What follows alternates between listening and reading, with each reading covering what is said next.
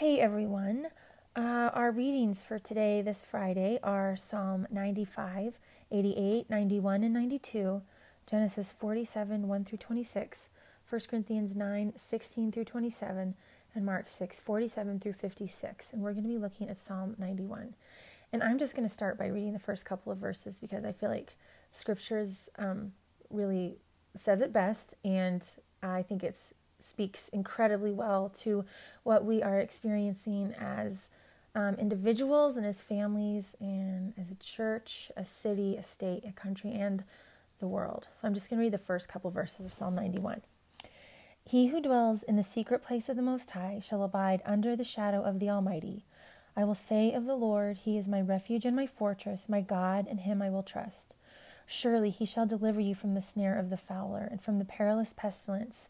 He shall cover you with his feathers, and under his wings you shall take refuge. His truth shall be your shield and buckler. You shall not be afraid of the terror by night, nor of the arrow that flies by day, nor of the pestilence that walks in darkness, nor of the destruction that lays waste at noonday. I mean, I, I couldn't believe it when I read it because I feel like these are verses that I very much needed to hear. And the ones that really stood out to me uh, under the shadow that you shall abide under the shadow of the Almighty, that He will cover you with His feathers, and under His wings you shall take refuge. And I feel like, um, with all of the things that are going on with the 24 hour news cycle, with just being inundated with things, with things changing, what seems like a minute to minute basis, uh, with isolating from other people who you love and care about, um, trying to find toilet paper, all of these things and I think I have gotten caught up in the whole what do we do and the panic, but it says here, He shall cover you under His wings, take refuge and abide in the shadow of the Almighty. And I feel like that is really what God is asking me to do, and I am sure asking other people to do as well.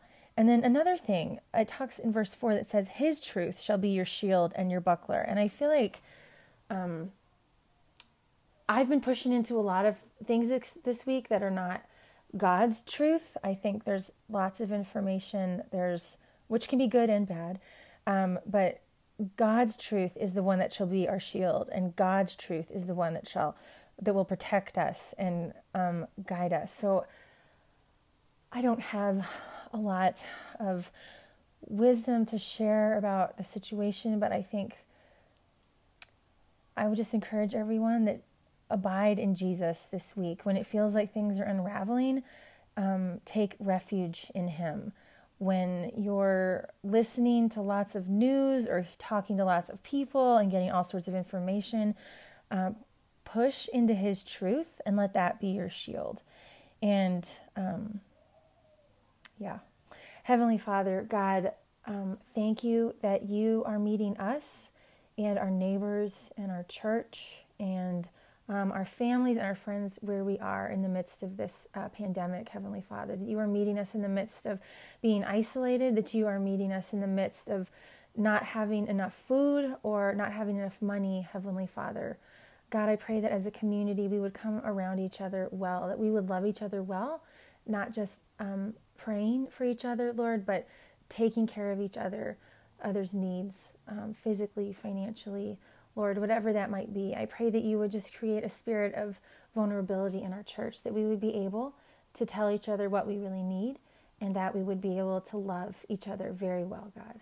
That we would take refuge in you when things become chaotic and when there's chaos and um, too much around us, Heavenly Father, and that we would remember your truth and not the truth of um, the world, Heavenly Father. In Jesus' name, amen.